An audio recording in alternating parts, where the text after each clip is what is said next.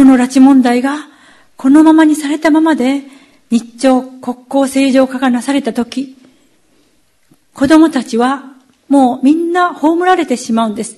どんなことがあっても子供たちをボロボロになっていても、この国に返してもらいたい。抱きしめてあげたい。